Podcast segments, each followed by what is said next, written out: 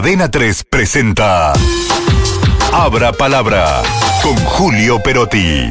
Tenemos tres elecciones importantes en la provincia de Córdoba. Villa María, Belville y La Bulache. Digo, tres ciudades que son Importantes. importantes. Villa María, básicamente porque, bueno, porque eh, en Villa María está el peronista Eduardo Castelo, actual ministro de, de Industria, y quiere volver a ser intendente. A Castelo, eh, recuerden ustedes, empezó en Villa María, logró armar una lista de unidad.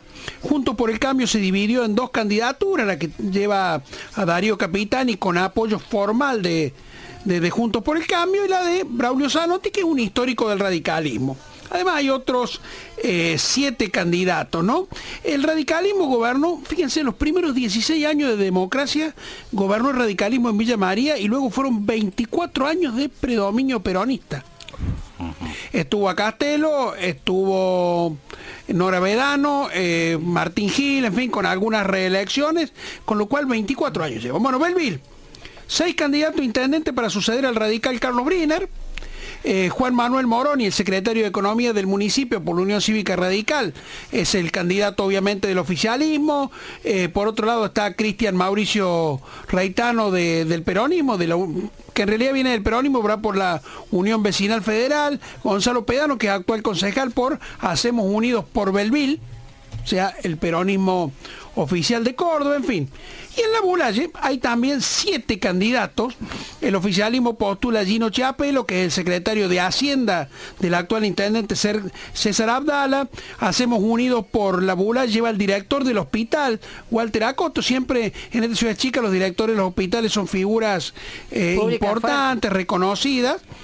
Eh, son médicos que habitualmente atienden mucha gente, con lo cual, bueno, va a ser una interesante disputa ahí, vamos a ver qué, qué es lo que resulta, ¿no?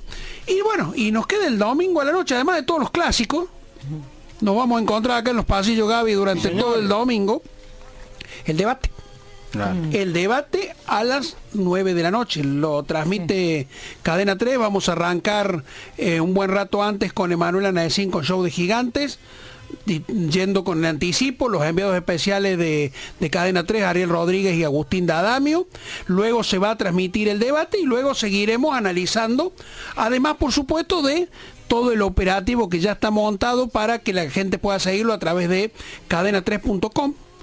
Eh, allí también vamos a tener toda la información al momento, bloque por bloque, y luego vamos a tener una serie de análisis. Ya se han comprometido eh, Adrián Simeone, Guillermo López, como para, para aportarnos una mirada sobre, sobre qué pasó en, realmente qué pasó particularmente en los temas eh, más centrales que se van a tratar en esta oportunidad. Y bueno, domingo a la noche nos vamos a ir bastante, bastante tarde, digamos, pero confiamos en que vamos a tener este, buena, buena información. Va a ser un domingo calentito, calentito, calentito, realmente. Calentito los panchos. Bueno, Y eh, no vamos a descansar. ¿a qué hora entonces van a arrancar? Porque el debate es a las 21, pero calculo que un rato antes van a estar Sí, sí, ya. sí, alrededor de las 8 ya vamos a estar en, en marcha, en el aire.